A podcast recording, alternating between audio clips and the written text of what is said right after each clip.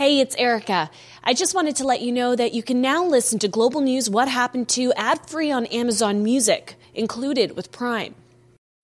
When you need mealtime inspiration, it's worth shopping Kroger, where you'll find over 30,000 mouthwatering choices that excite your inner foodie. And no matter what tasty choice you make, you'll enjoy our everyday low prices, plus extra ways to save, like digital coupons worth over $600 each week. You can also save up to $1 off per gallon at the pump with fuel points. More savings and more inspiring flavors make shopping Kroger worth it every time. Kroger, fresh for everyone. Fuel restrictions apply.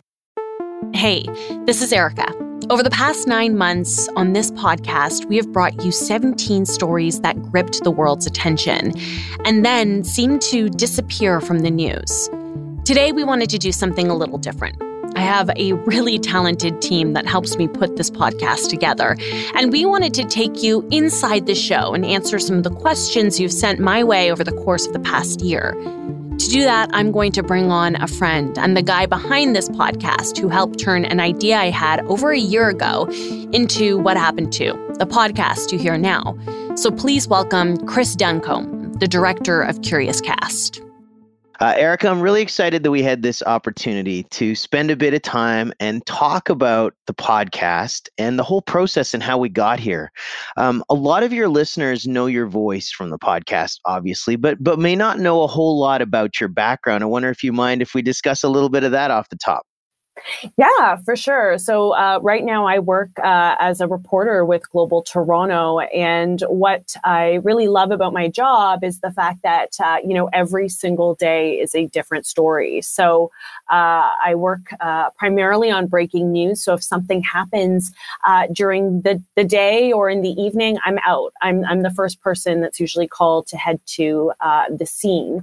So it's it's a really kind of cool. Um, change to be able to work on this podcast uh, because we often know with uh, the daily news cycle, things change so quickly. Uh, one day uh, we could be um, covering crime in the city, and the next day it could be uh, a big policy announcement that either comes from the uh, local or provincial government. So, um, you know, this is a great way for me to actually be able to dig into a story. It's a thing that really journalists love um, about their job is to actually sink their teeth into a, a large story and really examine it from the from the very beginning to sort of where we are now. Mm-hmm. So you're working for Global News Toronto now, uh, and the interesting thing, maybe a lot of people don't know about you, is you actually started working for Global News essentially out of university in 2015. Um, and uh, and you've worked on some pretty incredible investigative stories since then. Talk to me about that transition from being a journalism student to actually being a journalist and starting to sink your teeth into the investigative side of what you now do. Well, Chris, you know, I think in order to to get there, I, I really need to talk about something that goes even way back before um, I went into journalism. I actually, I don't know if you actually know this, but uh, I started. Um, I, I, went to school originally for theater. I went to Ryerson University and studied theater. Uh, and, and part of my dream when I was growing up was I wanted to be an actor and tell stories, uh, you know, uh, through performing arts. But, um, you know, after uh, I was finished theater school, I found I found that I needed to do something more. I needed um, something else in my life. So that's when I kind of transitioned into journalism. And I found that what I really loved about acting and theater was the storytelling. So that was a really easy transition for me to go into um, journalism. So um, that's where I found my home here at Global News, and I was able to work on some really uh, awesome series. I did uh, a series on GMOs with uh, Allison Vuchnich, an incredible uh, reporter, producer, um, really a jack of all trades when it comes to her work here at Global News. I was also able to work on other projects, um, the, a cold case series where we uh, looked at some cold cases that happened here in Ontario. Uh, I worked alongside um, Global Toronto anchor Farah Nasser with that. And there's been tons of other projects that I've really uh, been able to sink my teeth into. So again, this was really really a natural transition to be able to use um, some of the skills that I developed in these projects to, and relay them or bring them into the work that we do here in the podcast. What do you think it was that fascinated you so much about the stories you ended up telling on this podcast that that made you want to approach investigative journalism in a different way? Podcasting is very different from what you do for broadcast. And I wonder if you can sort of just give us a bit of a sense of that of why the interest in doing this and, and what was most important to you when you started to think about actually approaching a podcast like this? Well, I think for me, um, when I was doing my work on the cold case series, uh, which was quite a few years ago now, um, it really kind of uh, sunk in to me at that point that, you know, the people who are at the center of these stories that we cover on a day to day, you know, while it might be our focus for that one day, and it will be uh, the story that we tell on um, the 5:36 uh, or the 11 o'clock uh, news uh, show, you know, the people who are at the center of these stories, they still continue to live with the impacts for days, months, years, you know, potentially for the rest of their lives. So that mm-hmm. was something that I really wanted to get into with each of these episodes. Um, you know, what happened to the people who were uh, affected by these stories? We all move on, but the people, um, you know, who are involved haven't, and they may have moved on in different ways, or what has happened in their life that has sort of shifted the trajectory because of these events. The the stories that we've chosen to tackle on this podcast are as diverse as the people at the center of every single one. Um, I wonder when you think about what you chose to tackle, what's the common thread um, beyond the fact that these are stories worth telling? What's the common thread now that you look back between all of these? I think it's the humanity, um, hearing each person the humanity that they share in each of these different events um, and how candid and vulnerable they are when they share these stories. Um, I find that, you know, uh, the ALS Ice Bucket Challenge is vastly different than the Pulse nightclub shooting, uh, which is also different from Boko Haram and the mm-hmm. Bring Back Our Girls campaign. But the, the pain or the emotion that each of the people feel in all of these different topics is, is still very present. It's very real. And, and I think it's something that listeners can relate to or um, really understand just from getting to know the people at um, the core of these stories. I'm so glad that you chose the word humanity because I think when I listen and we all listen to the way that you've presented these stories, humanity is probably the most prominent word I would use to describe it. There's there's a genuine humanity in your journalism uh, in finding the people at the center of these stories. Look, it's one thing to retell a story of something that's happened in recent history that grabbed all of our attention.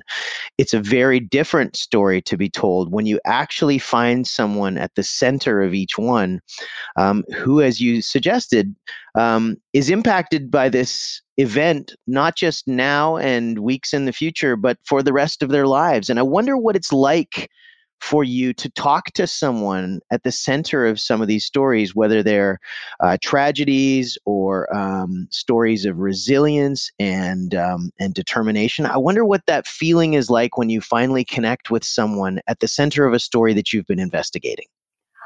Well, I'll tell you one of the most exciting parts when I pick up a, a, new episode or I start researching a new episode is being able to find that person it's it's the most challenging part but it's also when you secure that interview um, it is like i get a rush. It's that's the best way to describe it. It's this this feeling this this rush of uh, emotions that i get being able to know that uh, this person's going to be able to trust me um, to handle their story and share it with with others uh, and to share it through this podcast. Um, and i know for me you know it's being able to handle um, each person's story with with such care. Um, I'll use the ALS Ice Bucket Challenge as an example. You know this um, this episode. Um, you know. I had when I started researching it, I had a, a real baseline understanding about what ALS is and you know, I took part in, uh, I took part in the ice bucket challenge, but then when I started scratching the surface uh, of this story and hearing the Frates family story, it took it to a whole new level for me. It just, it was personal. It became personal. I, I heard Julie spoke uh, speaking so candidly and the way that she described, you know, how she and Pete met and their relationship. You know, when I was listening to her talk, it just it sounded like this this love story that you would read about or you would watch um, on a movie. Um, and it, again, she spoke with so so much honesty when speaking about the ugliness of this disease. Uh, so I knew after speaking with her that I had to handle this story with such care no this isn't this isn't just a social media campaign. Uh, it's an event that gave people a, a, chance to really understand how awful this disease and it showed me that there there really is a face uh, behind uh, these campaigns i would imagine you do a bunch of investigation on a particular story and all of that can change when you meet when excuse me when you meet someone at the center of these stories.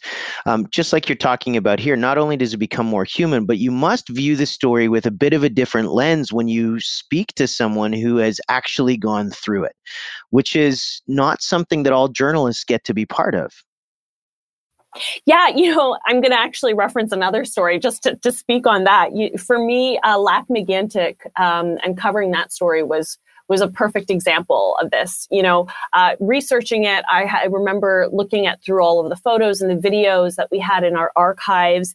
Um, and I remember, you know, I had a very distinct picture in my head uh, of of what Lac-Mégantic looked like. And uh, if you recall from the episode, I actually had a chance to travel to Lac-Mégantic to speak with with some of the people who were um, in the town when the train derailment happened. And I, I remember very clearly uh, the moment that I was driving uh, to Lac-Mégantic and and arriving and just being shocked at how beautiful this town was. And, uh, you know, there's a, a beautiful um, waterfront, and the homes are just, it's just the most picturesque. Uh, town. There's a, a, church in the center with a, a beautiful ornate steeple. And I was I, I realized that I was shocked and I had to really remind myself, you know, Erica, this this derailment was in 2013. And of course, um, you know, they've they've been rebuilding. Mm-hmm. But still, the images that I had seen in my research, it was sort of ingrained in my brain. And I, that's, it was almost like that's what I was expecting to walk into mm-hmm. or, or, drive into. So this was a, a kind of full um, circle moment for me. You know, this is the reason why I'm doing this podcast. It's because we see a two minute news story, um, and you know that isn't the whole story. The pictures that we see doesn't reflect, um, you know, how much the, the full story. Um, so this podcast really helps create a more full picture. There are consistent stories of human resilience um, that are found in the 17 stories in season one. Probably most exemplified by the 33 trapped Chilean miners in 2010. 69 days underground, this must be a monumental task when you approach this one. Uh, and then you start speaking to people at the center of this story. How, did you even approach telling the story of the Chilean miners? And, and I wonder what stuck with you most now that you're on the other side of it, having investigated it, met the people at the center of the story, and, and telling their story. This one was an incredibly exciting um, episode because I think it was it was we started working on it pretty early on. Um, and this was the first episode that we really knew that um, nothing was impossible when it came to finding um, very strong characters for each of uh, of the episodes. Um, so when we started this podcast, you know, I made a promise to myself that I, I wanted uh, people who were again at the core of these stories, but I knew it was going to be a, obviously an incredible challenge uh, to find one of the 33 uh, Chilean miners. You know, there's language barriers, but they're also in a, a country that's thousands of kilometers away. So it, it almost seemed impossible at times. Uh, but with the help of uh, our producer, Dila Velazquez, uh, she um, could speak Spanish. And, and once we managed to track down the contact information for Mario, uh, it all sort of came together. And hearing his story was, I remember um, uh, standing with Dila in uh, the audio booth um, and and she was speaking with him and we were recording and I I was listening to him speak and even though I couldn't understand exactly what he was saying the emotion that he conveyed it, it, it took my breath away. Uh, and when I listened back to the episode I really I had to take a moment uh, to think to myself you know we we really did it. It's an incredible story that reminds us all that how powerful human determination can be. Um, and and i'm so glad that that is one that you were able to tell here in season one. One of the other episodes um, that i would ask you a little bit about is you meet these powerful, dynamic people who have literally come through slaughter and survived and are now telling you um, a firsthand account of what that was like. I wonder what your impressions were when approaching the Boko Haram series of episodes and specifically about meeting Hanatu Stevens. This was another one of those stories um, Chris, where I wasn't, I, you know, I, I was worried. I wasn't sure I was going to be able to tell this in a, real meaningful way. But thankfully, uh, with the the help of Brennan Leffler, who is a uh, freelance journalist here at Global News, he worked on a documentary uh, called "Captive" with Canadian journalist Melissa Fung about Boko Haram, and he helped connect me to the power players involved. Uh, he set me up with uh, a journalist in Nigeria named uh, Kabiru Anwar, who in turn again connected me to Hanatu and and hearing her story. Um, it was, uh, you know, you, you, you, really understood the pain and trauma was was never going to go away, um, and it's you know for us here in, in in North America, it's so easy for us to feel disconnected from the suffering uh, these women, children, and even uh, young boys have been exposed to. But I really wanted people to know just because we don't see it or read about it every single day, that threat, that pain, you know, the suffering, that's all still there. Um, each story in this podcast has challenges and rewards. Um, some are, are literal challenges, uh, things like translations. Uh, this was uh, something that we kind of experienced with Boko Haram.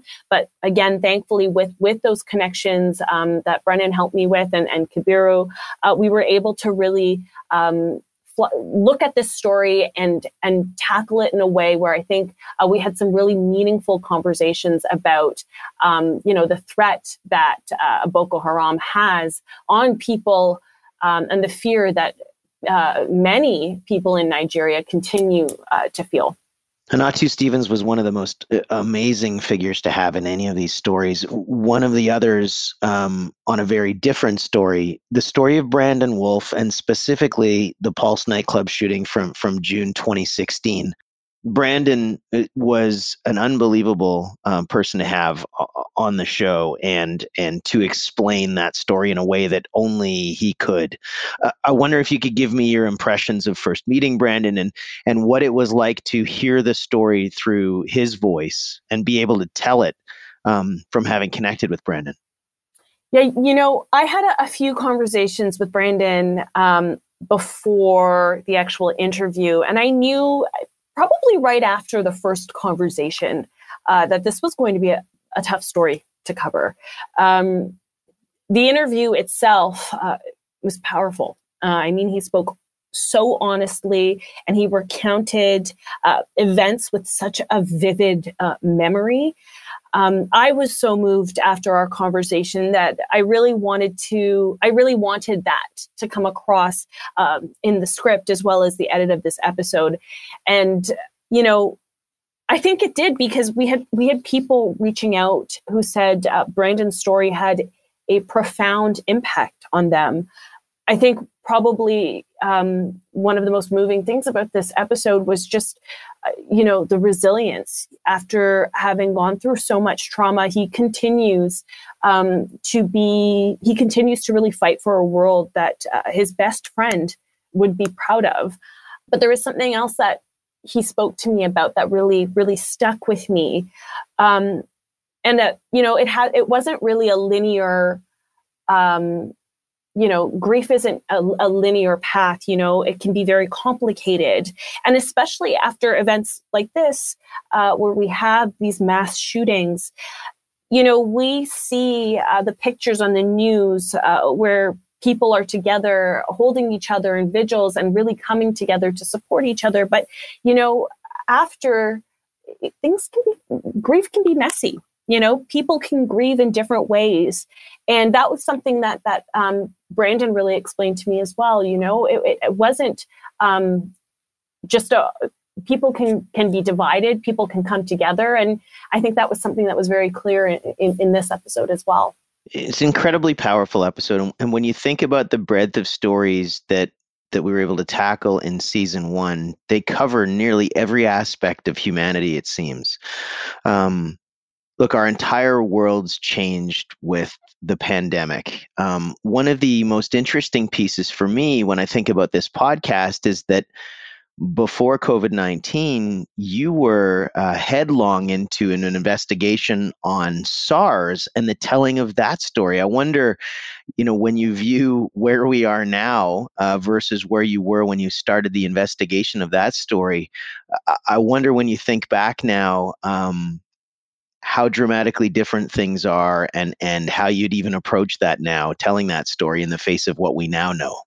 You know sars was a a very interesting story. I mean i started researching that episode uh, in december 2019 at that point, uh, the podcast had been greenlit. We were prepping stories ahead of, of launch. But, um, and SARS was one of the first episodes, uh, and I thought it was going to be fairly straightforward. Uh, we were covering uh, an epidemic um, and how the situation uh, unfolded here, specifically in Toronto back in 2003. But I remember in January, um, I was doing an interview with Dr. Alison McGeer, um, and she said, you know, wow, that's it's really interesting that you're doing this episode now. And I remember asking her, I was like, what do you mean? And she's like, well, are you not seeing what's happening uh, in Wuhan right now? And it was really, really, really early days. Like we hadn't even really been um, talking about any of uh, what was happening um, in Wuhan until uh, few weeks into January. Um, so at that point, I remember thinking, you know, what is she talking about? And then I started um, doing some research, and then we started slowly seeing um, the news trickle into our newsroom as well as the coverage. We started covering it uh, a lot more, and you know. I remember, I remember calling Dila and being like, "Well, it's not going to work. SARS is just just not going to work." The script that we had, so I had to kind of start right from the beginning with the lens of this um, uh, pandemic. And it really, what I, it, it really informed um, my reporting uh, moving forward because I had an understanding of, of what SARS was. And while SARS and COVID 19 are two um, vastly different um, viruses in the ways that they spread, there are, you know, they, they are in, in a sense in the same family. So um, you know, nobody could have anticipated a, a global pandemic, and um, it, it, was a, a really uh, interesting way to have to kind of shift and tell the story to reflect what was happening uh, in, the news uh, in that current time.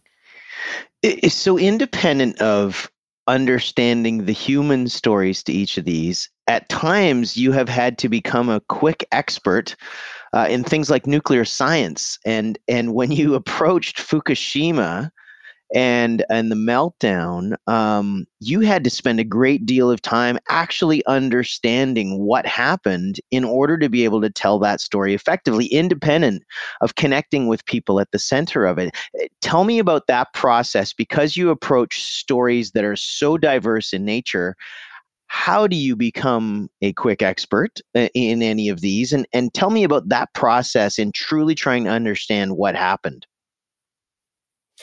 Um, you know part of the reason why i um, went into journalism was because of i have this this this thirst for knowledge. And um, i should say that with each episode uh, really none of it would be possible without um, the, the, the, people who have contributed to the rep- the episodes. So uh, with Fukushima in particular, you know, I remember sitting on the phone um, with uh, Chris Starosta, who is uh, a, a, nuclear scientist who worked at UBC, who works at UBC, and having him sort of explain to me how this all works, uh, his patience, and being able to really set um, a, a clear picture as to what uh, you know, happened uh, at the Fukushima Daiichi nuclear plant. So, uh, really, and that's the case with all uh, of the episodes that we covered. I know with Acid Rain as well. Um, that was it was complicated. I wanted to understand how does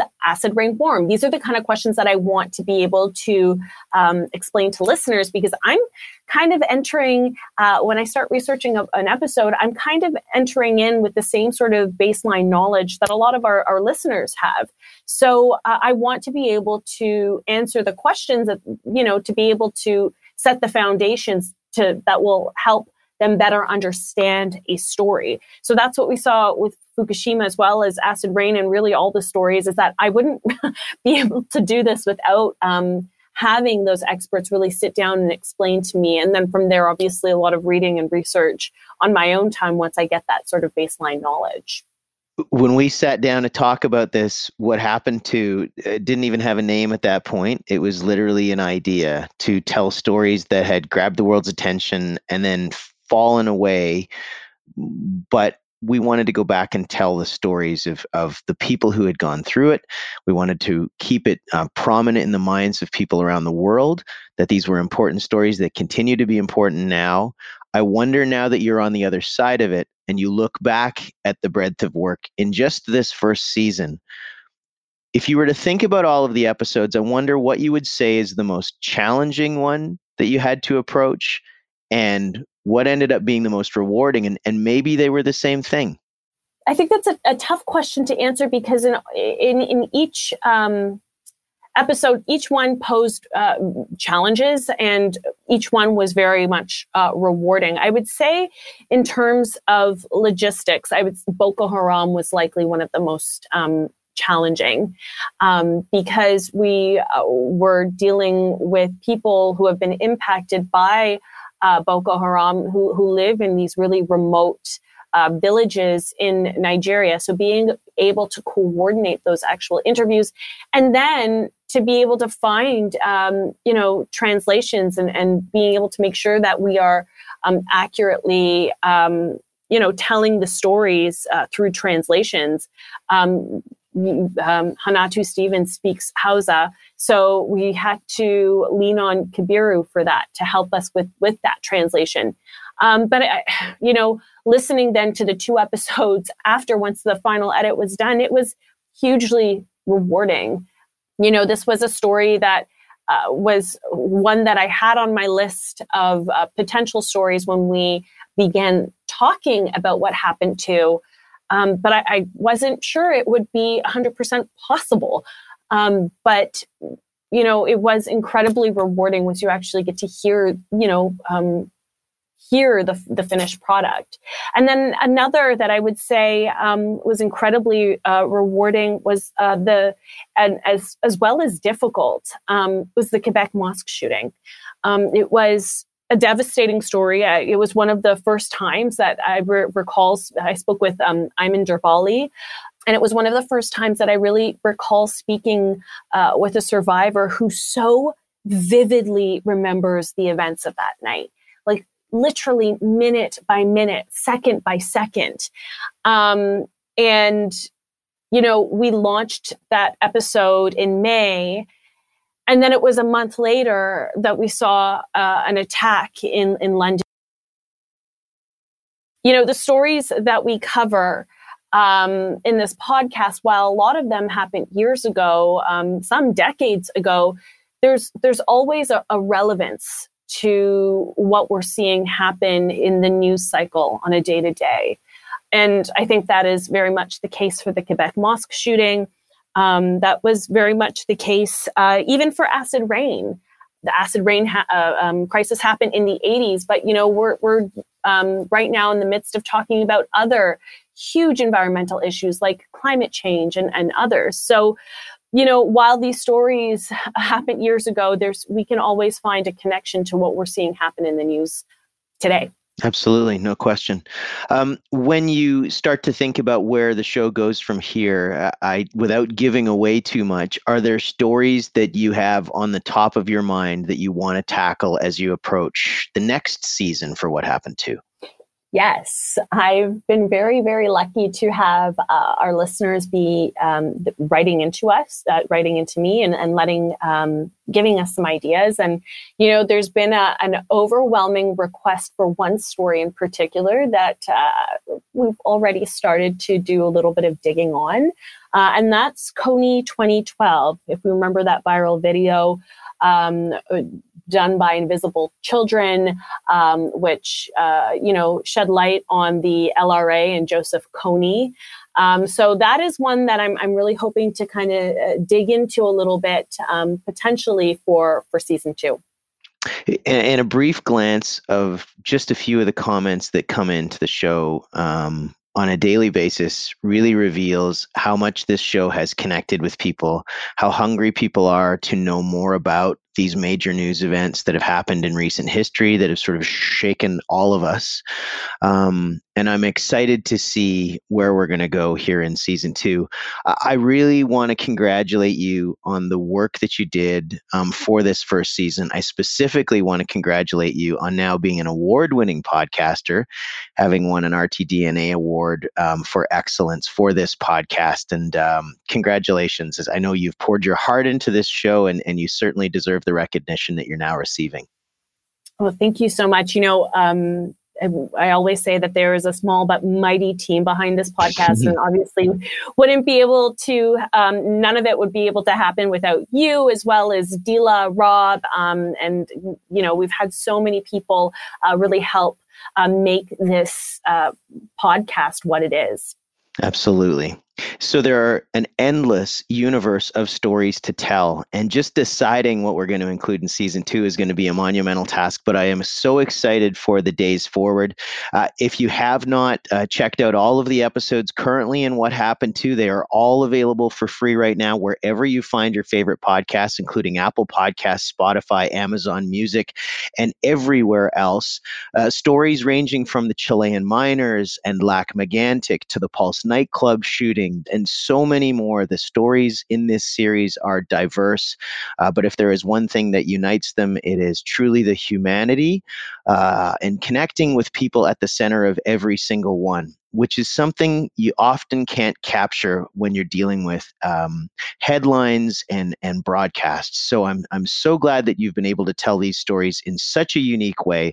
I'm so excited for the days ahead. And uh, Eric, I just want to thank you for taking us inside the show today a little bit. You can check out all of the episodes right now. Please go ahead and do so. Start at the beginning because they're just fantastic. 17 stories for you to check out in this first season, and season two is right on the horizon.